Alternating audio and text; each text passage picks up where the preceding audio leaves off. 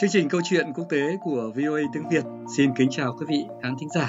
Và khách mời của chúng ta tuần này là nhà báo, nhà chính luận Trần Trung Đạo từ Boston, Massachusetts, Hoa Kỳ.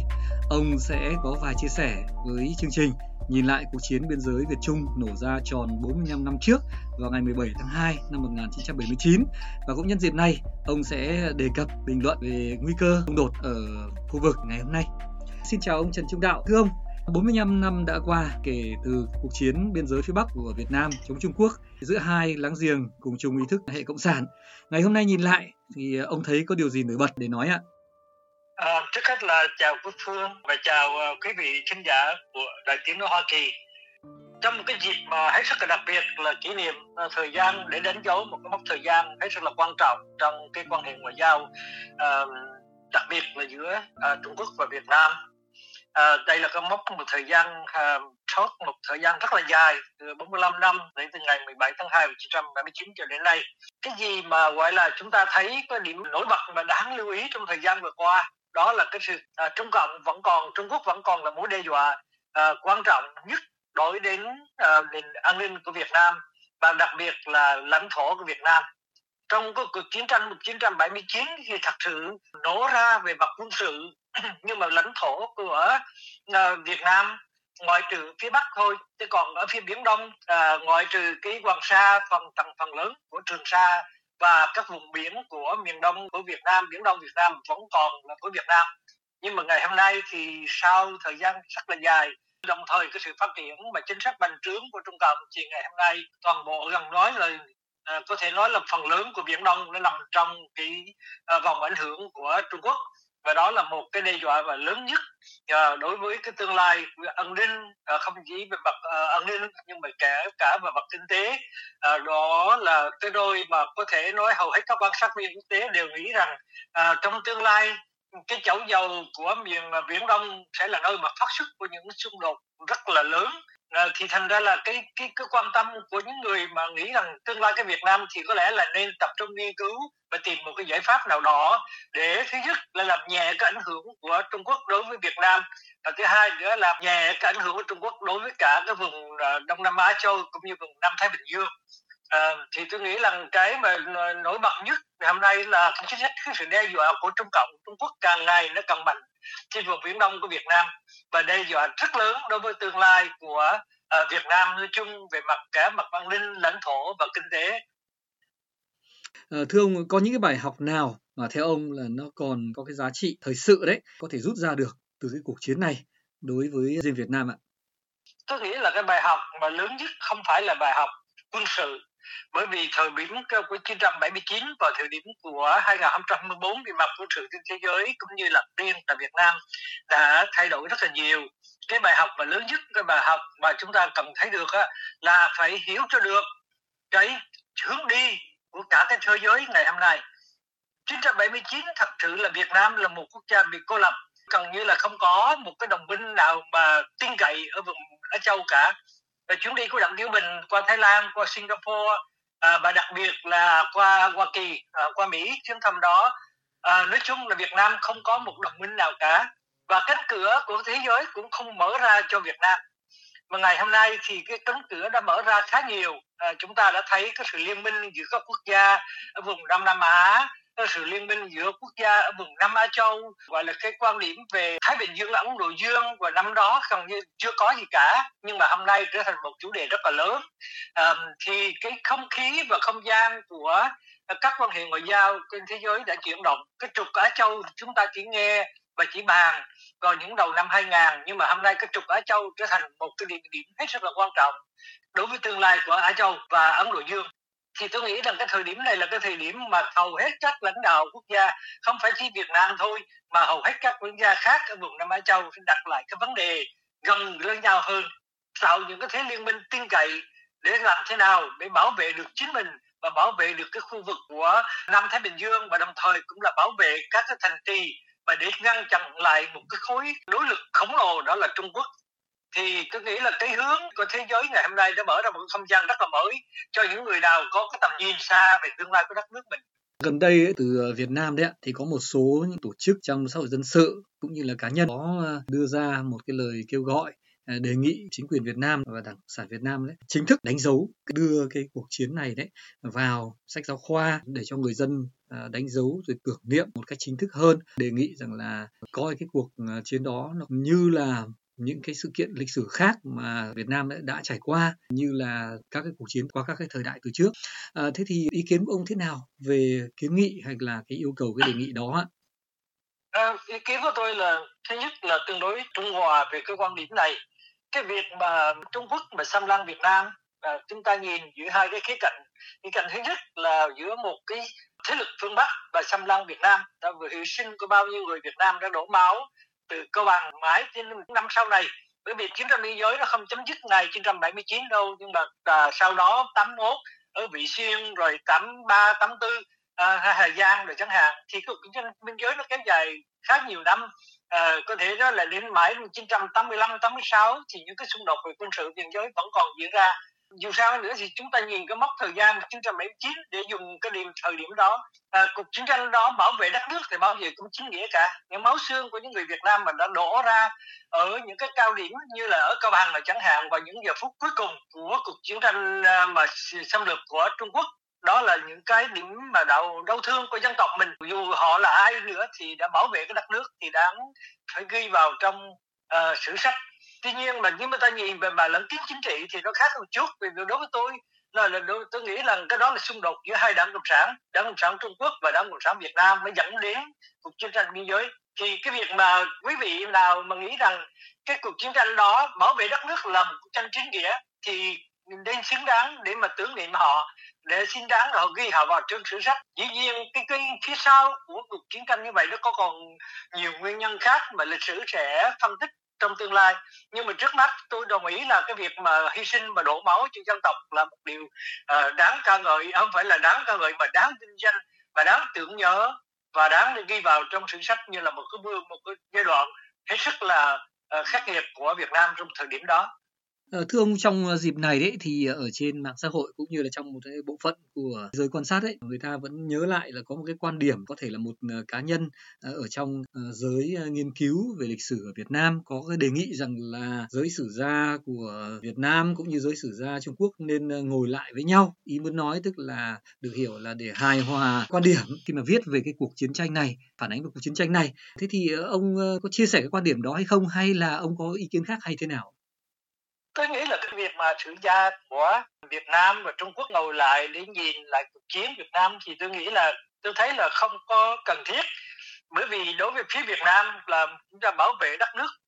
của Việt Nam, mà tôi không nghĩ là phía Trung Quốc họ thừa nhận là chiến tranh đó là chiến tranh xâm lược. Thì cái việc mà họ nói là nếu mà chúng tôi đánh các anh lý do là việc Hoa Kiều hay là lý do này lý do nọ, thì cái lý do đó cả các nhà sử gia quốc tế đã đưa ra rất là nhiều lần rồi, nhưng mà phía Việt Nam rõ ràng là đó là cuộc tranh xâm lược. Mà khi nào mà Trung Quốc chấp nhận đó là cuộc tranh xâm lược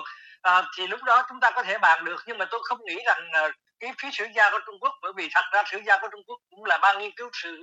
của Đảng Cộng sản Trung Quốc thôi, chứ cũng chẳng có sử gia độc lập nào Trung Quốc cả. Và nếu mà họ mà viết theo cái quan điểm của Trung Quốc về 1979 thì họ không thể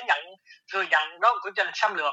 Và khi nào mà họ không thừa nhận đó là cuộc chiến tranh xâm lược thì việc ngồi lại với nhau để mà phân tích tôi thấy là không cần thiết. Bởi vì đó là cái quan điểm, đó là quan điểm mà rõ ràng anh xua cả hàng 500.000 quân anh đến một quốc gia khác, trong sau quốc gia đó vừa chấm dứt một chiến tranh, thì cái việc đó là việc phi chính nghĩa. Việc đó là chiến tranh xâm lược rõ ràng, không có lý do gì để mà có thể bình doanh được cả. Còn những cái quan điểm về Hoa Kiều hay là quan điểm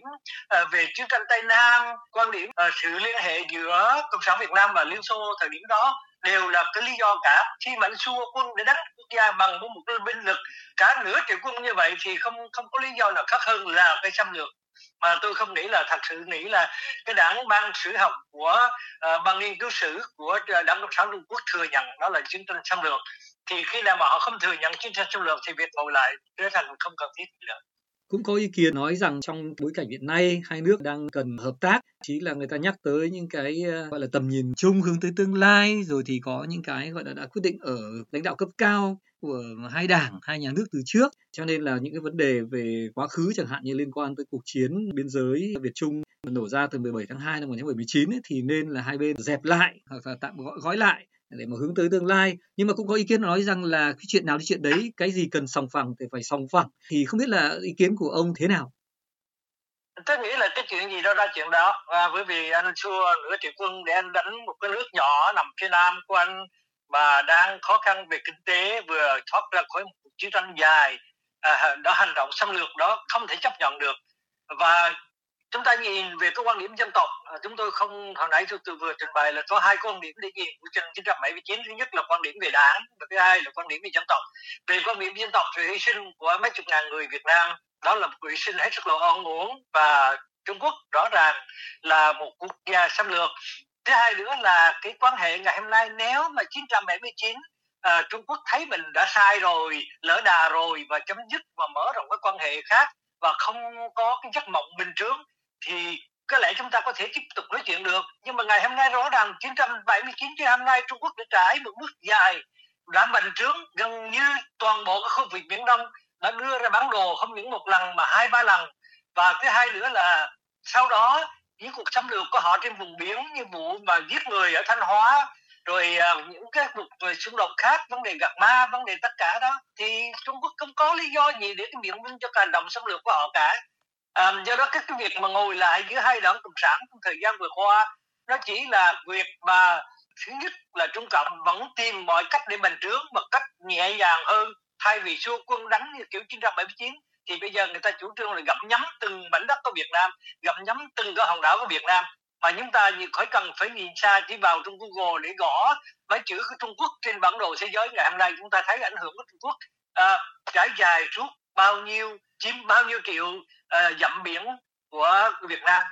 Thì cái đó không có lý do gì mà gọi là hợp tác. Khi hợp tác khi nào giữa chúng tôi hai quốc gia ngồi lại với nhau, thỏa thuận những nguyên tắc và tôn trọng những nguyên tắc đó. Trung Cộng không hề tôn trọng bất cứ một nguyên tắc nào trong suốt thời gian 1979 này. Nếu có người lưu lại lịch sử rồi đó, chưa có cái trường hợp mà cái 7 cái đảo nhân tạo mà trên vùng biển của Việt Nam mà Trung Cộng đã chiếm trong suốt bao nhiêu năm nay, là xây dựng lên đó. Và khi nào mà anh gọi là hợp tác phải hai bên cùng có lợi chứ, trong khi một hợp tác mà chỉ có một quốc gia chiếm hẳn phần đất của một quốc gia khác, xây dựng bao nhiêu căn cứ quân sự trên đó, chiếm đoạt tài nguyên của một quốc gia khác, cái đó không thể là hợp tác được. Cái đó là một hình thức khác của một cuộc xâm lược. Thì tôi không nghĩ là nếu mình nhìn từ quan điểm của chính trị học cũng như là dân tộc học thì tôi rõ ràng là Trung Quốc xâm lăng vẫn tiếp tục cuộc hành trình xâm lăng của họ đối với Việt Nam, có hình diễn ra cái hình thức khác thôi. Do đó không có cái gì gọi là hợp tác. Cái việc mà hợp tác giữa hai đảng cộng sản là chúng ta không quan tâm đến. Hợp tác giữa hai quốc gia về mặt chủ quyền là rõ ràng là không có.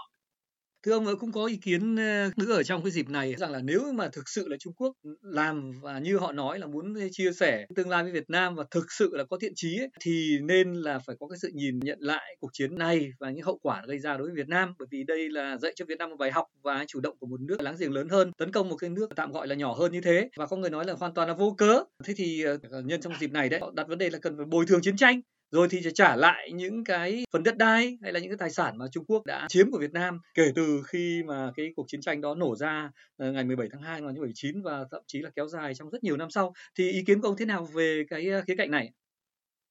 Tôi nghĩ đó là những cái quan điểm như vậy phát xuất từ cái tấm lòng yêu nước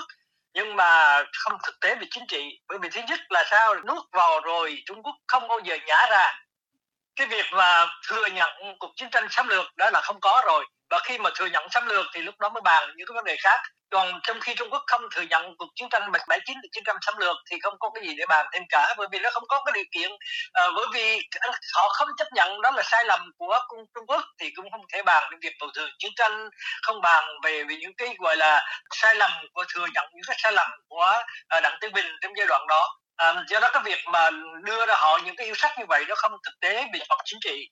Còn về mặt tình cảm dân tộc thì đương nhiên là tôi cũng thấy là chia sẻ với cái tình cảm của họ, nhưng mà về mặt thực tế chính trị thì chắc chắn là không có. Và thứ hai nữa là Trung Quốc cũng cho đến ngày hôm nay 1979 bây giờ họ cũng chưa hề phát biểu một lời nào để nói về cái sai lầm của Đặng Tiểu Bình với chế độ cộng sản Trung Quốc, thì cái việc mà thừa nhận là rất là hiếm hoi. Thứ hai là họ nếu mà không thừa nhận thì chúng ta đặt điều kiện gì để cho họ thừa nhận? Không có điều kiện gì cả, bởi vì từ 1979 đến nay là một cái tiến trình dài của xâm lược nhiều hình thức khác nhau, từ Giang Trạch Dân qua Hồ Cẩm Đào cũng vậy, và hôm nay đặc biệt là cái thời đại của Tập Cận Bình. Sự xâm lược của Tập Cận Bình nó hết sức là rõ ràng và nó rất là thô bạo. Thành ra là không có cái gì để mà có thể bàn hay thương thảo cả. Cái thái độ của người Việt Nam bây giờ là chuẩn bị cho được, cái xây dựng được cho được cái nội lực của Việt Nam. Mà thứ hai là những người lãnh đạo Việt Nam thật sự quan tâm đến tương lai Việt Nam phải đó có một cái tầm nhìn xa hơn cái thời đại của họ sống, để chọn một cái hướng đi thích hợp với cái thời đại. Còn tất cả những cái tình cảm thì chúng ta có thể nói qua nhiều là khía cạnh khác nhau, nhiều phương tiện khác nhau, nhưng mà cái việc mà để ngồi xuống để mình chung cộng thừa nhận những cái điểm mà họ sai lầm và đặt những đề còn lại, chẳng hạn như vấn đề mất tích, vấn đề thiệt hại trong chiến tranh, vấn đề bồi thường chiến tranh, chuyện đó là chuyện rất là xa xỉ phẩm đối với Trung Cộng. Họ không bao giờ làm những việc đó đâu.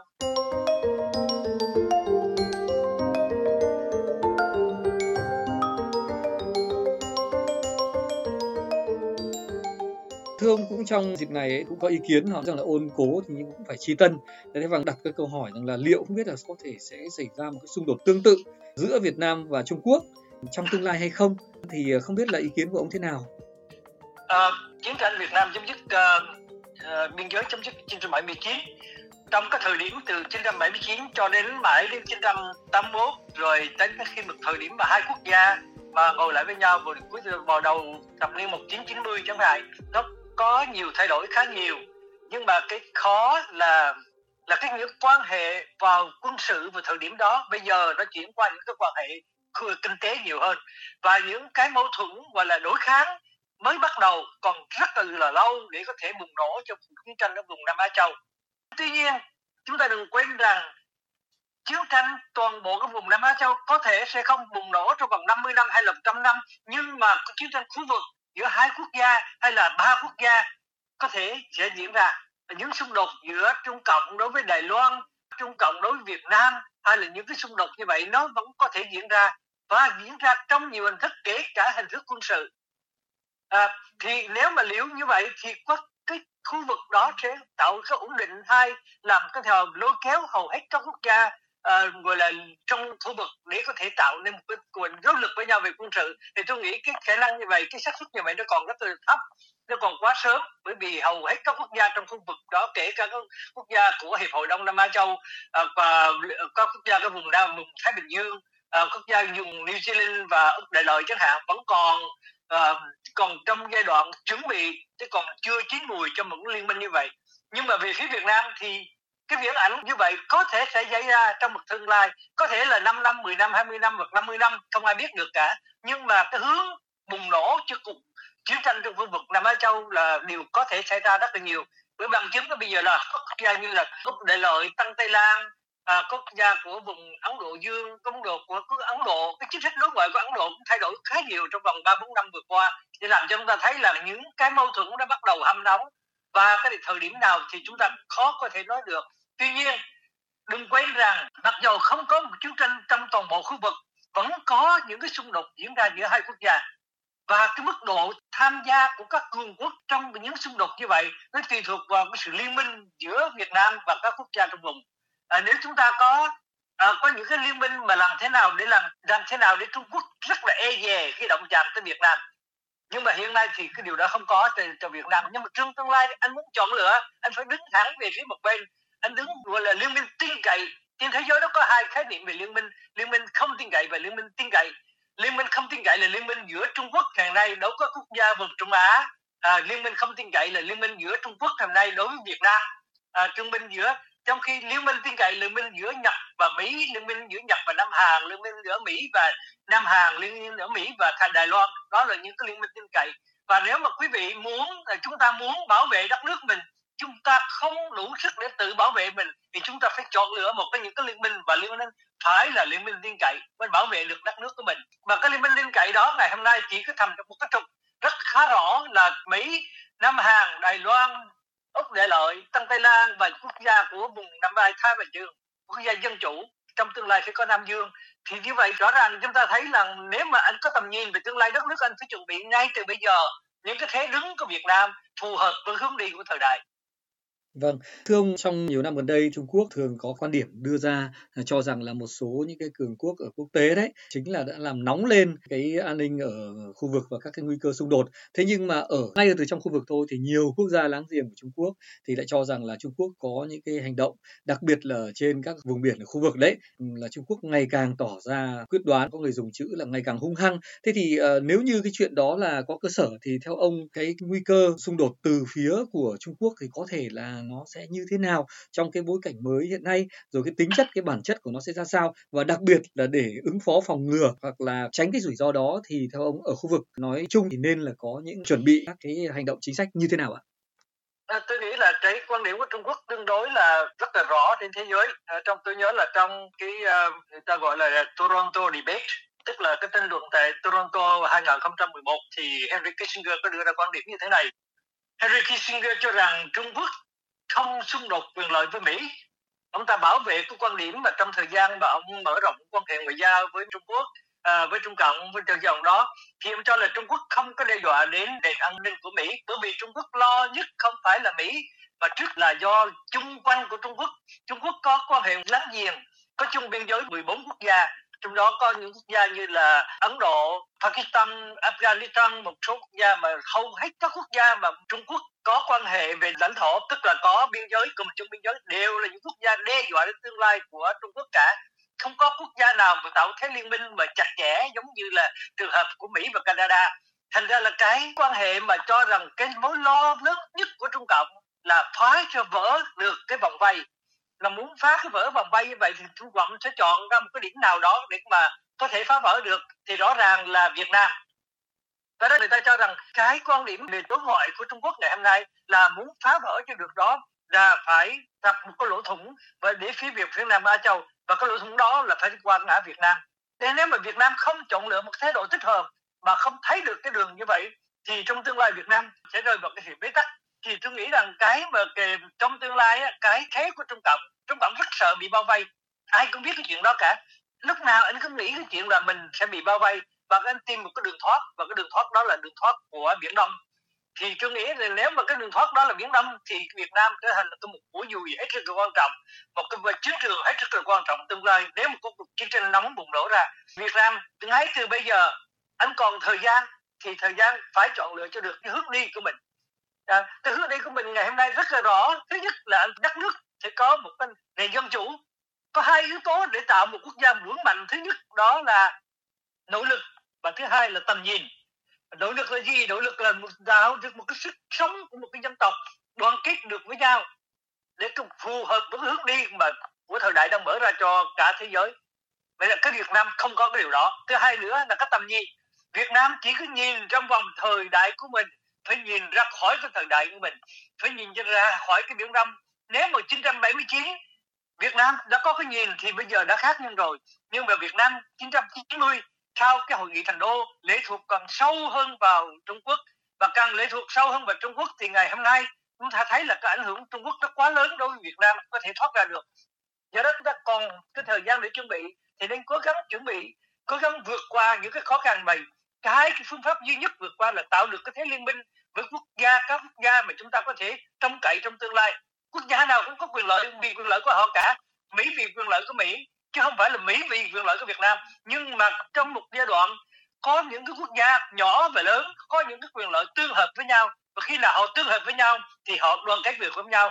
Chúng ta không cần đoàn kết 100 năm, 200 năm, nhưng mà ít ra trong một giai đoạn chiến tranh để đi đương đầu với Trung Cộng thì những các quốc gia liên minh tin cậy như vậy, trường hợp của Nam Hàn, trường hợp của Nhật Bản, trường hợp của tương lai của Nam Dương và của Ấn Độ, có đại lợi của Tân Tây Lan, những quốc gia vùng đại dương như vậy có khả năng họ đi gần với nhau hơn, và càng gần nhau nữa thì tạo được cái lực. Và phía Việt Nam cứ đứng ở giữa này, lúc này cũng cây trúc, anh chẳng bao giờ giải quyết được cái sinh mệnh của dân tộc mình đâu. Dân tộc mình rồi phải chọn lựa, chứ không thể đứng ở giữa. Và anh không thể đứng giữa được, thời điểm đó đã qua rồi. Vâng, thì xin được chân thành cảm ơn nhà bình luận, nhà chính luận Trần Trung Đạo đã dành thời gian tham gia và chia sẻ với chương trình. Và xin trân trọng cảm ơn quý vị khán thính giả của VOA Tiếng Việt đã quan tâm theo dõi podcast này, và mến hẹn gặp lại quý vị trong các chương trình Câu chuyện quốc tế sau. Cảm ơn Quốc Phương và kính chào quý vị.